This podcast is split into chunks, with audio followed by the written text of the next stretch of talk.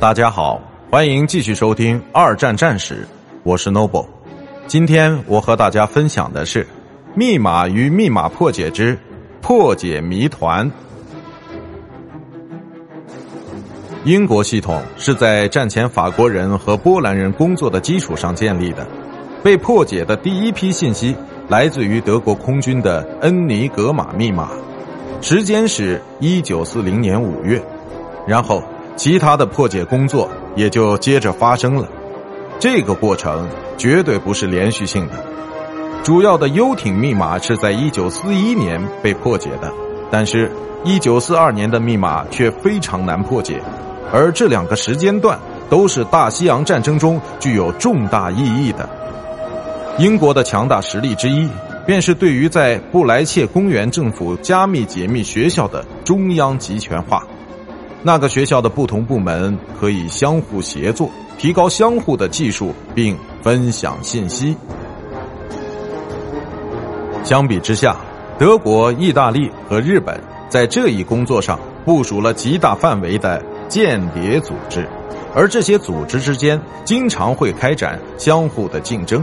甚至当信息内容在服务机构或轴心国合作伙伴之间进行分享的时候，其接受者并不一定会予以采信。意大利早已警告过德国人，盟军对密码的破译事宜，而德国人也警告过日本人，但这两次事件中均没有获得多大的成效。一直到一九四三年之前。德国海军的电子侦听部对英国皇家海军的军事密码有过不少次成功的破解，而盟军商船使用的系统是在1944年才开始的。自1943年下半年开始，手动系统被皇家海军的服务所取代，那就是安全性更高的泰普十密码机，其早已在其他英国服务机构广泛使用。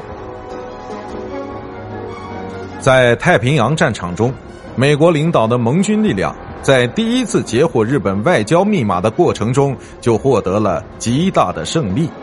接着就是日本海军密码以及最后的陆军系统。令人好奇的是，在多次破解之中，最具价值的、最体现远见卓识的是对德国计划的关注。